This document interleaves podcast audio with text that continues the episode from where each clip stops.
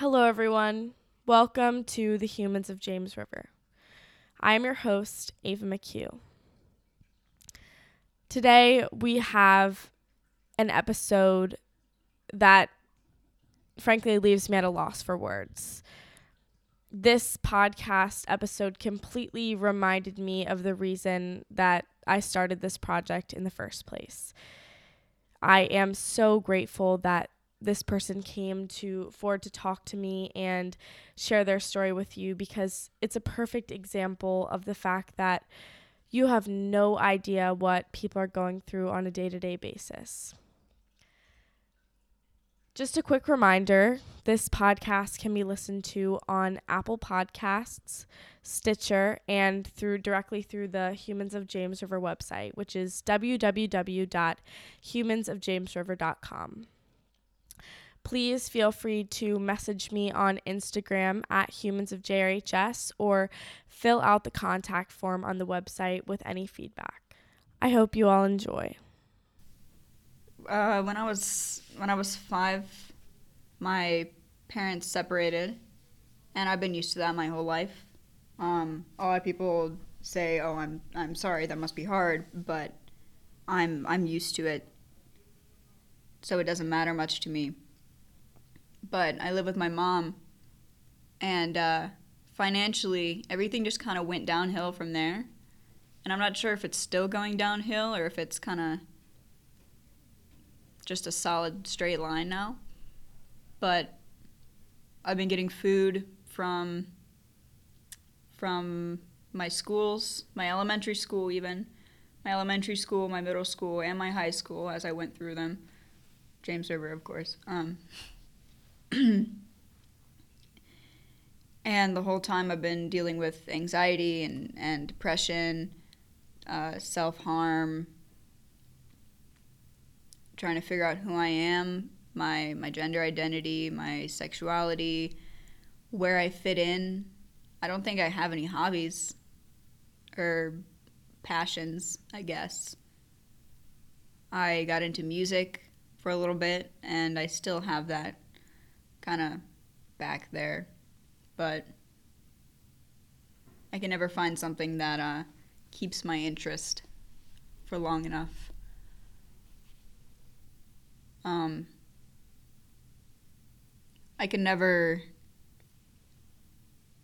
when people ask me what my phone number is, I have to tell them that I don't have my phone activated because we don't have enough money for that.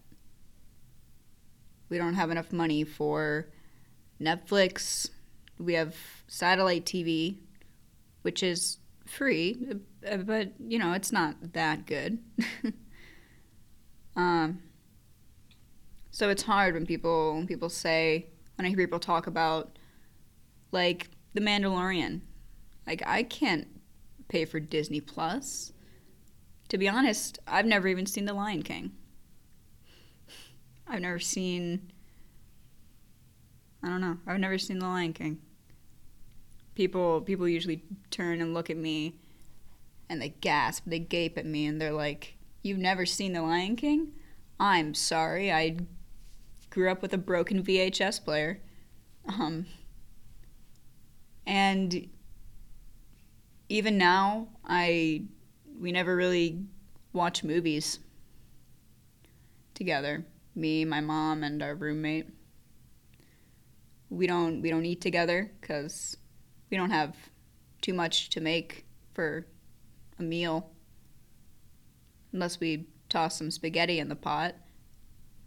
My whole life I've gotten used to being more on the poor side of the scale and not knowing who I am. Not really fitting in, always seeming to try just a little bit too hard, maybe. I've had two constant friends my whole life, and they come over every Friday, and it doesn't matter that I don't have a door on my room. They've gotten used to it, even though I have less privacy. And to them, it doesn't matter that my backyard's full of junk or that my mom doesn't like our roommate. It doesn't really matter to them because they're my friends and they know me and they understand me. They were accepting of me when I came out of the closet, which was very sudden.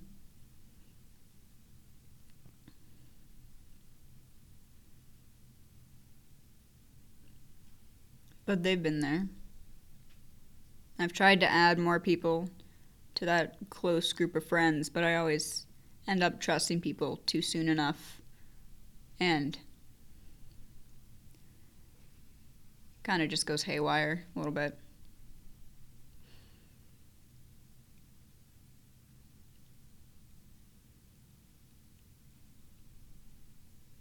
I've always gotten free lunches as long as I can remember.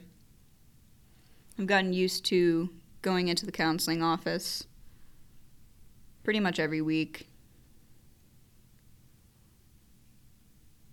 other than to get the food that they give me. I go in with anxiety, and fortunately, I haven't been cutting myself or wanting to, but I've been there. And it's not really something that you can come back from, to be honest, because I still have those scars, and if someone were to ask me, where'd you get that? You know, I have to be honest with them, because a lot of people deal with it, and I think it's something that should be talked about more, and so I have to tell them this scar is for me. I did this myself, and that's hard to think or hard to say when they give you that look. I've never been suicidal, but I have thought about, in 6th grade, I was going to run away and just go. I was, 12? And maybe in 5th grade, I was coming back from a road trip. I woke up from my nap and I looked around and I thought, hey, I know where we are. And I think that's the first time I experienced real anxiety, because seeing those stores on the corner that I passed by every other day, it something kind of popped in me. Not really snapped, but Like when you put in a puzzle piece and it kind of just pops right in or slides in. And that was the first time I felt anxiety. And ever since then, I've realized it's not just me or the small environments I'm in, like school or home. It's this whole place that I've grown up in. Midlothian, Bon Air, Chesterfield, Richmond, whatever you want to call it. I've just had so many bad experiences that I do kind of just want to run away. You know, when I turn 18, that's probably what I'm going to do. I'm going to be saving my money and get a job somewhere and live with those two friends while they go to college and I work, because I don't know what I'm doing with my life. And I've heard a lot of people say that's fine, but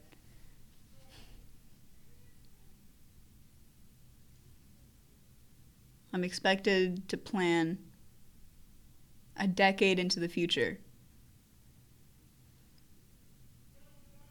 But it's hard to do that when everything you know keeps changing. In 8th grade, I went to the hospital, the mental hospital, I guess, or psychiatric ward. I went to Tucker's. And after the first night, I came in the afternoon, and everyone was already in bed. So I got introduced the next morning,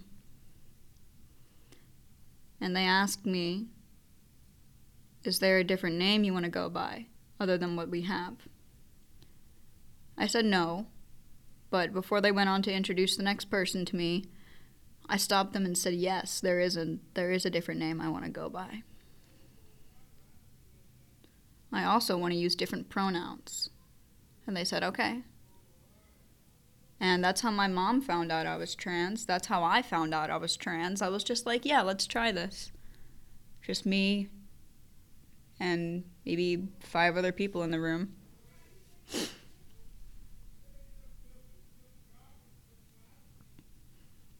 And even before that, I knew I didn't care about who I was attracted to. First, I thought I was straight, you know. But then I didn't really care. I just forgot about it for a couple years.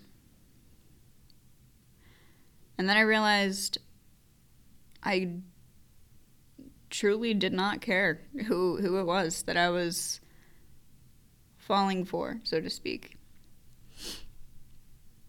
So now I identify as pansexual, but I still don't know what my gender is.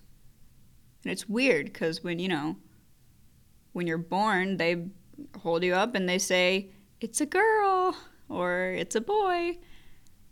And you have baby blue clothes or pastel pink.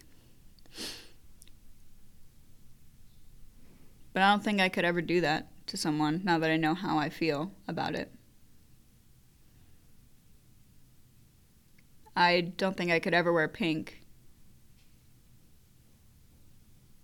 anymore without someone thinking me as more feminine. And if I wear blue, then that's just me begging for it. I want to be a boy. See, I'm wearing blue. I don't know. I'm picky. I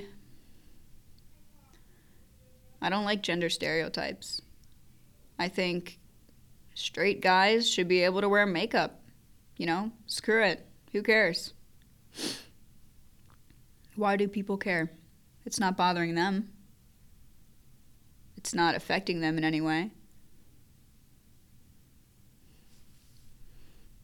It'd be a lot easier if everyone was a little more accepting of everything, to be honest. Another thing about my identity is I can't just love one person.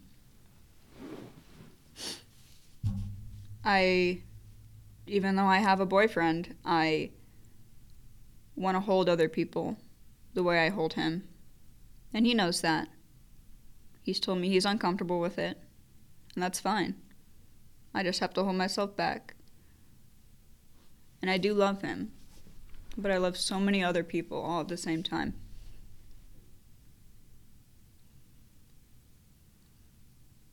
And that's tough. It's tough. After Tucker's, they told my mom that they should think about taking off the door to my room and turning off the Wi-Fi, limiting how much access I have to the internet, going through my stuff regularly.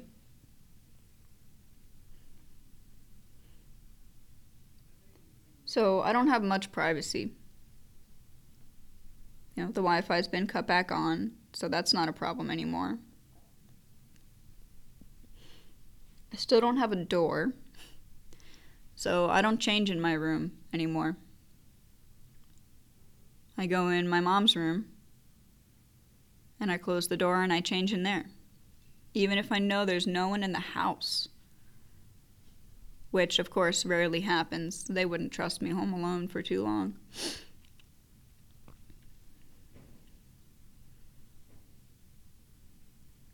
Even if I'm completely alone, I don't trust myself enough to stay in the room and change. I get paranoid that someone's peeking around the corner, even though there's no one there. They can always hear me downstairs when I talk to myself or when I'm on the phone, which is always over the internet.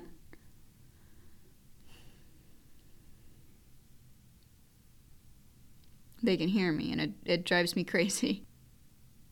When I walk in my house, when I even walk downstairs, the dogs bark at me like I almost don't belong there. And it's just that extra little push knowing that I need to go somewhere else. And I don't think about it all the time, but when I turn 18, which is scary as hell, 2 more years,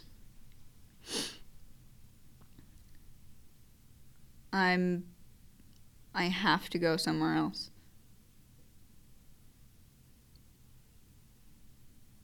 I just don't know where yet. I've said a lot of things I regret.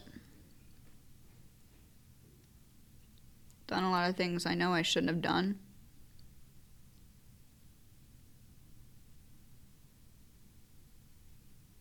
And since it's January, new year, new me, I don't really, maybe I should set some kind of goal for New Year's. Maybe I'll get a job.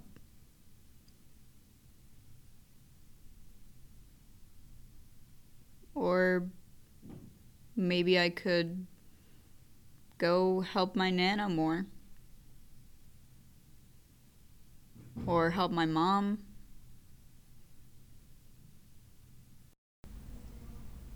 Thank you, first of all, for sharing that with me and the rest of the listeners. I know that when we first started talking, you weren't ready to reach those places in your head, I don't think. And just from meeting you and talking to you in these few minutes, I've really seen you kind of unlock a part of yourself that I don't think that you were ready to before. And I'm really grateful that you were able to do that. And the hardest part is that you have so many things, so many needs, and so many parts of your life that aren't clear and aren't met that so many people take for granted. Like, most people don't wonder if they're going to have food on the weekend. And a lot of people take for granted that they have a clear understanding of their sexuality or their gender, and they have, basic needs being met, and you're someone who doesn't. And I know that must be incredibly hard. And when you said, you're expected to plan a decade in the future, but you can't because so many things are changing, I completely understand that. And it's something I think a lot of us at James River and a lot of us in our lives struggle with. Believe it or not, there are so many people that feel like you in our school and in our community. And, it's amazing that you find the strength to keep pushing through this, because you have an incredibly hard situation. And, for those people that are going through something similar, or for anyone listening, do you have any advice for someone else? Find something to distract yourself with. whether it be listening to music, coloring in a coloring book, going out with friends, watching YouTube. Find something to distract yourself when you're down, and let yourself have those little moments. Like, if you are happy you passed your SOL, finally, you did it. Let yourself have that. Swim in that pride for a little bit.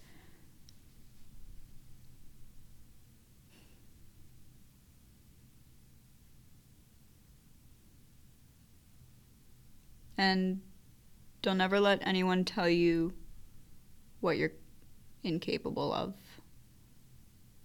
Don't ever let anyone tell you that you can't do something. You want to fly? Go make something that lets us fly. You know? What is something in your life that makes you happiest? What's that one thing for you that when you're doing it or when you're with them or when you're, you know, experiencing it, it makes you the happiest version of yourself? Maybe those two friends. 'Cause when I'm around them, I know that they're people who care. And they show it. And they've always been there for me. And if they aren't there right now, you know, I can text them or, you know, watch the internet, distract myself. But I know every Friday that I can look forward to them coming over. That's great. What is it like for you to have so much donated and not have those, you know, basic needs met? Because I know that must be something that affects your entire life. It's not just about not having, you know, a certain type of cereal that you want. It's more than just not having those things. It's, you know, obviously has a huge impact on everything you do. Yeah, it is more than having the kind of cereal you want. You know, people might get upset if their parents buy them knockoff Fruit Loops. You know, I live on that. I live on knockoff Fruit Loops. Every once in a while, maybe I get some Captain Crunch. But we don't ever sit down and eat like we used to, 'cause we don't have the money to get ingredients to make anything. At most, we would probably make an oven-made pizza, maybe some chicken tenders, who knows?